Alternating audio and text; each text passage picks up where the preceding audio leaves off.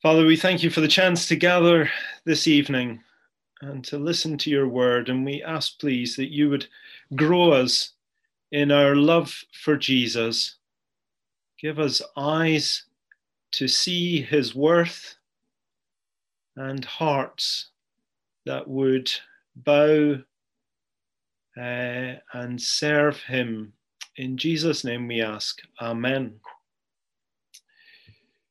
Well, we've had two readings, and the second reading, the New Testament reading, was about a lady who came to Jesus and showed extravagant devotion for Jesus. And reading that story in the context of the New Testament and in Luke's account of what Jesus did, we see that here is someone who understands that Jesus is the Savior. Someone who understands that she needs Jesus and that he's come to save, he's come to forgive, to make forgiveness possible. And knowing of her own sin, she loves Jesus much. That brings us, I think, to the key question this evening, which is, do you love Jesus? Do you love Jesus? It's a key question for all of us this evening. Perhaps the most important question we could ever be asked, I think, and, and have to answer. Do I love Jesus? You see, a Christian is someone who recognizes that Jesus is the Son of God. He's come as God's promised king into the world, and he came to die on the cross. And a Christian is someone that, that recognizes that, that what Jesus did in the cross in history was done for his people. That by Jesus' death and resurrection, he has delivered his people from their enemies, enemies of sin, the death, and devil, the devil. And by this one man and his victory, he has rescued his people from certain defeat, from, from slavery to sin and the devil. He is the one who makes a people. He is the one who forgive, who wins forgiveness for his people and secures for his people a great future. And so the lady in our second reading demonstrated her love in a way that showed her understanding of who Jesus was and why she needed Jesus. She knew her sin and she loved him much. Now, I don't want to start with this question to beat us up, because in a very real sense, we will always be lacking in our love for Jesus. But, but tonight we are going to have a passage which will remind us of why we should love Jesus and, and I pray correct us in our hearts so that we grow in our love for him. It is so easy, I find, in life as a Christian to look to the future and to set my heart on the things that I think will deliver me and help me day by day. When actually, our Bibles tell us, and the, the Christian life is all about looking backwards to what Jesus has done for his people so that we love him and serve him in the present. Now, let's go to First Samuel and, and get to First Samuel uh, eighteen. And it's important in uh, these verses to remind ourselves of what has happened so far in uh, the book. So David, who has just defeated Goliath, um, a surprising victory we heard last week in chapter seventeen. He has already been secretly anointed by Samuel as God's chosen king. And so tonight we'll refer to him as the Lord's anointed. It's just a phrase that means he is God's chosen king. And David as we've said, has just delivered the Israelites from their, their worst enemies, from Goliath and his people, the Philistines, who had been taunting them for forty days. And no one else from the Israelite camp or army had stepped forward to do anything about this. Not King Saul, who was meant to lead his people in battle, and, and not anyone in the army. No one was able to do so until David stepped forward. And David did what the king was meant to have done. He led his people. The king was meant to have led his people, trusting God and defeating his enemies. And that's exactly what we read about David doing in chapter seventeen. So, but for David, the people of Israel would have been killed or enslaved. So David is truly, truly worthy of his people's, the people's devotion. Um, he is due a debt of gratitude.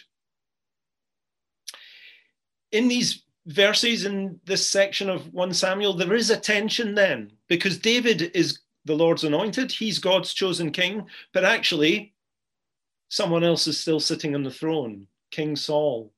Bit of tension there. We'll start to feel that in chapter eighteen. We're waiting to see in this section how David will then find his way to the throne, and, and how others will respond to his promised rise. Now we're going to start to see the answers in chapter eighteen in terms of how people to respond to David. It's like Marmite. I have some Marmite with me, and if you're old enough, you will know that the catchphrase for Marmite is, you either love it or you hate it. Don't think it is anymore, because I've managed to get a jar that doesn't say that anymore. But I, if I take my spoon and I get in here, and uh, I don't know how this is making you feel, I actually hate it. This, this is Hannah's Marmite, and she's got the children started on it. I, I do, just by a show of hands, can we prove the advertising slogan? Those for, those who love it. I can't see many hands up at all. Oh no, there's a few. Those who hate it. I, I can't see all of the screens, but there is, yeah, there's big thumbs down from Kaz. Love it or hate it. Seems to be the polarizing effect of Marmite. There's no in between. And that's very much what we see in this chapter. There are those who love the Lord's anointed and those who hate the Lord's anointed. We're going to look at verses one to five. And my heading for these verses is simply Jonathan's love for the Lord's anointed. So verses one to five. Have a look with me. After David had finished talking with Saul, Jonathan became one in spirit with David, and he loved him as himself. From that day, Saul kept David with him and did not let him return to his father's house. And Jonathan made a covenant with David because he loved him as himself. Jonathan took off the robe he was wearing and gave it to David, along with his tunic and even his sword, his bow, and his belt. Whatever Saul sent him to do, David did it so successfully that Saul gave him a high rank in the army. This pleased all the people and Saul's officers as well. David is the Lord's anointed. He is also Jonathan's, um, and, and sorry, just worth reminding the characters here. So David is the Lord's anointed. Jonathan is Saul's son. He is the next in line to the throne. And yet, after David and Saul have finished talking, Jonathan is responding to all that he has seen David do. And, and they are, you could describe them as a kindred spirit. In the original, it uses the word, their spirits were knit together, which in other contexts is, speaks of a family bond.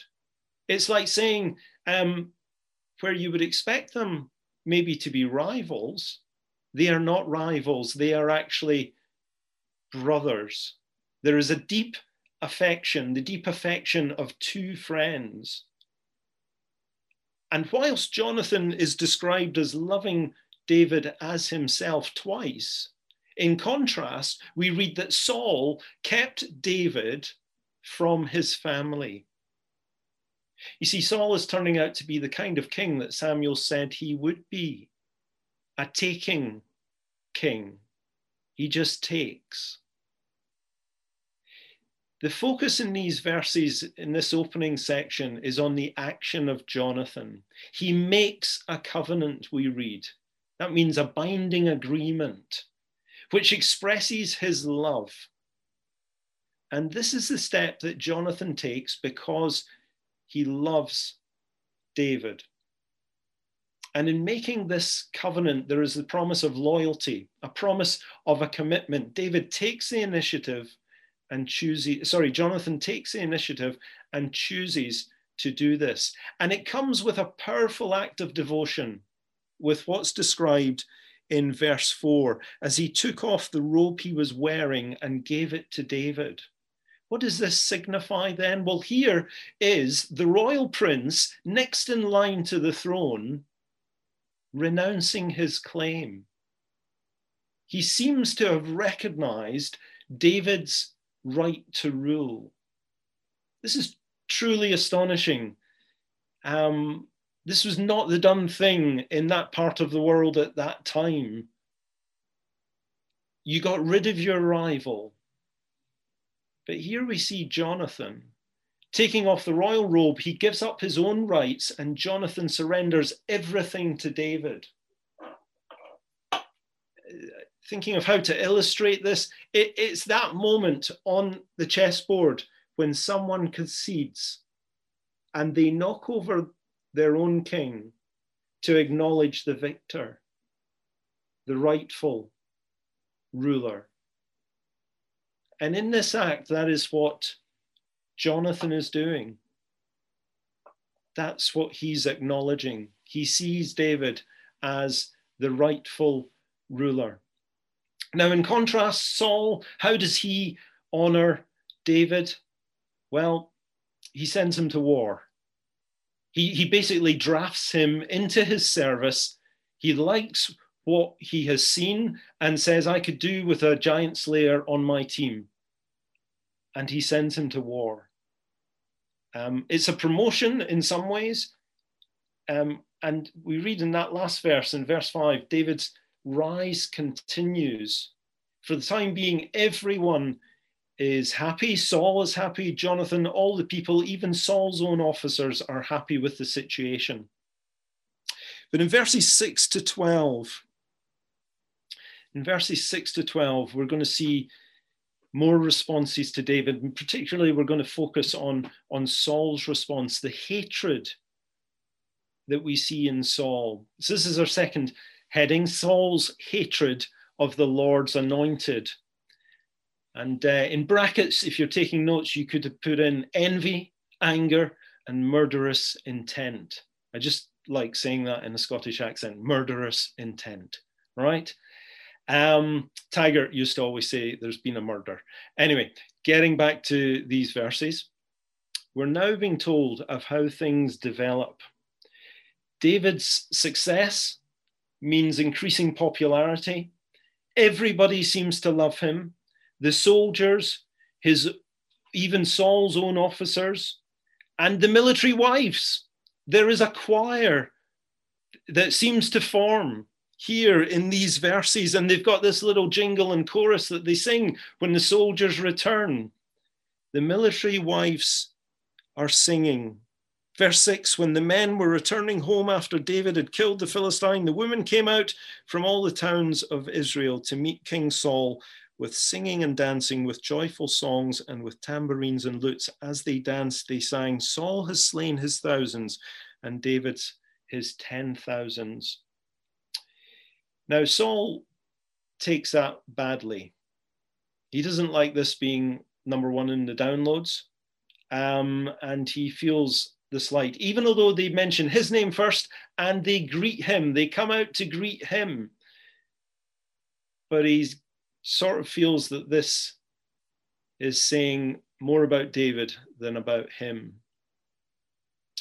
He's, in the words of verse eight, um, it displeased him greatly. He's very angry.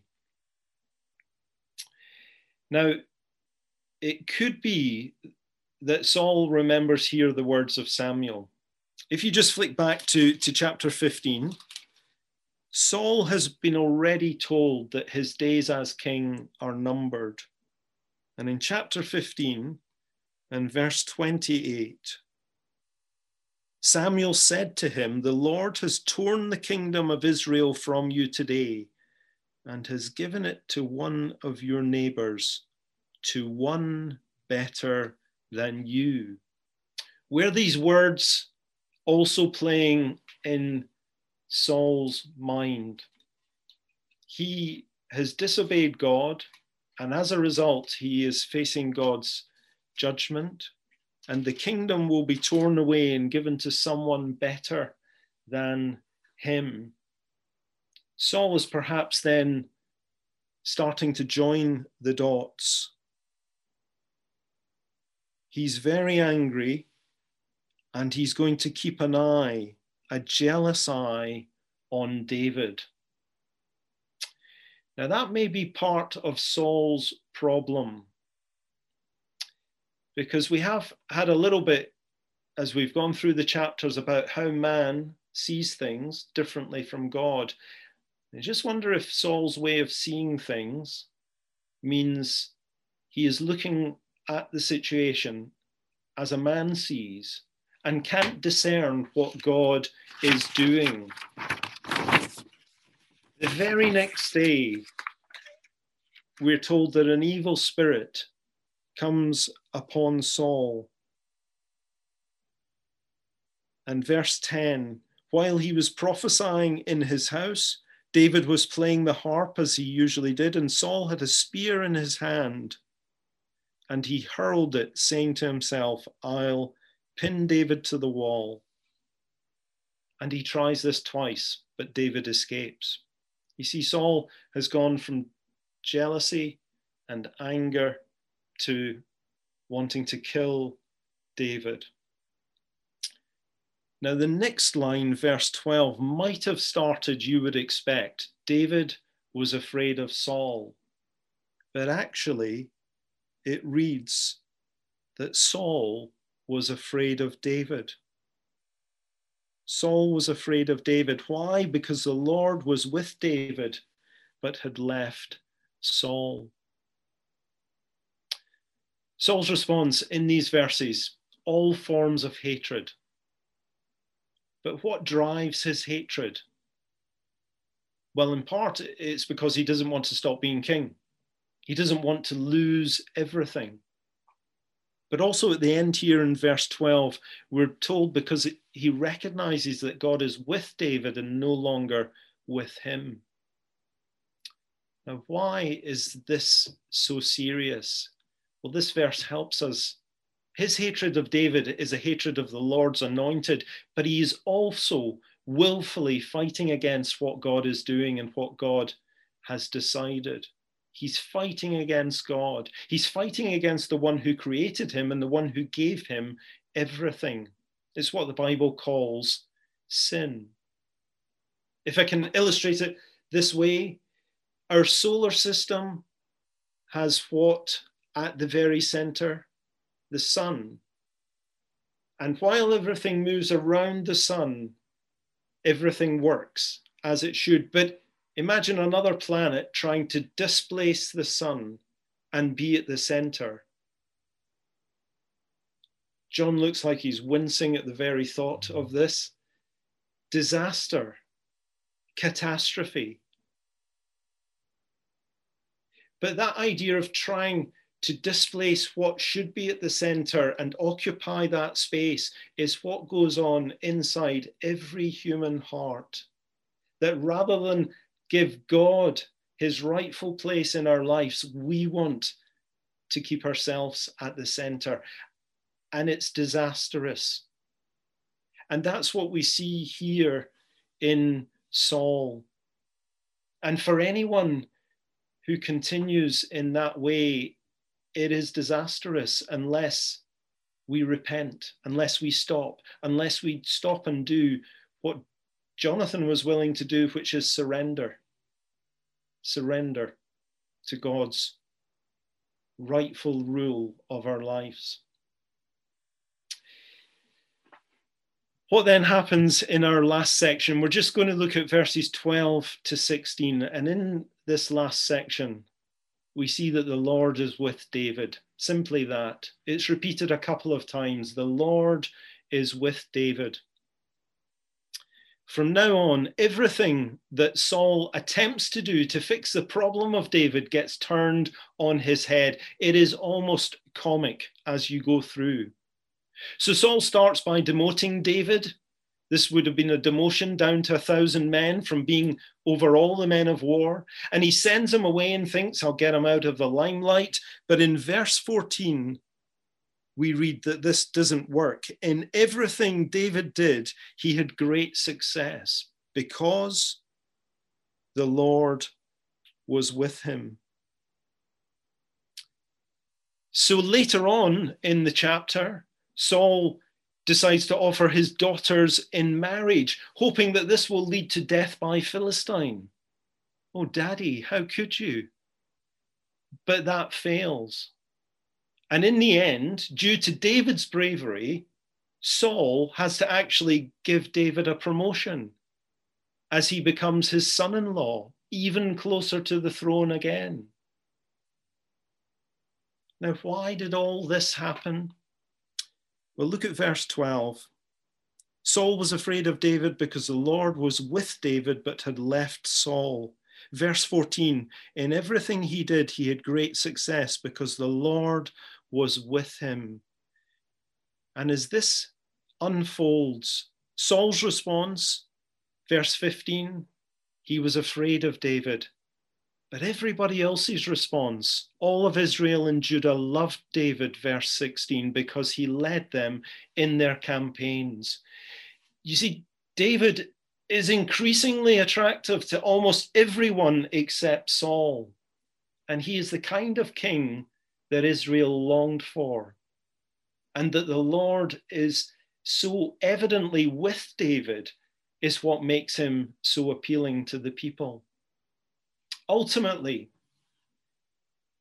David points us forward in our Bibles to the King who fulfills this story, to Jesus Christ, the one who defeated his enemies and ours despite their best efforts to destroy him, the one who achieved all this because the Lord was with him in all that he did, that through death and resurrection brought victory for his people, new life into God's family, forgiveness of sins, and a future undeserved.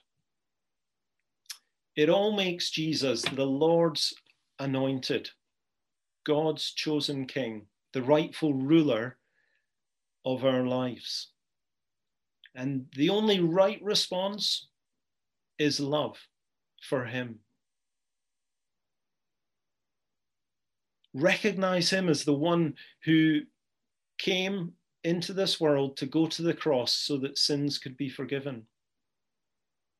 Recognize that he laid down his life to save his people. There is always going to be a point, a part of us that wants to cling to our own position like Saul, but recognize that that is futile. That is going against God.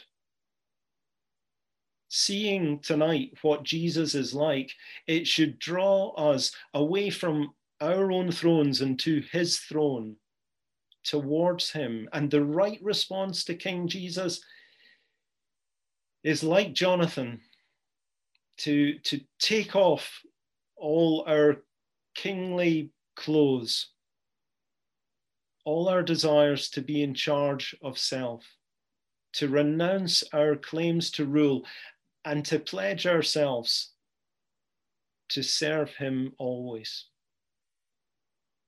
We need his help to do that. Let's pray.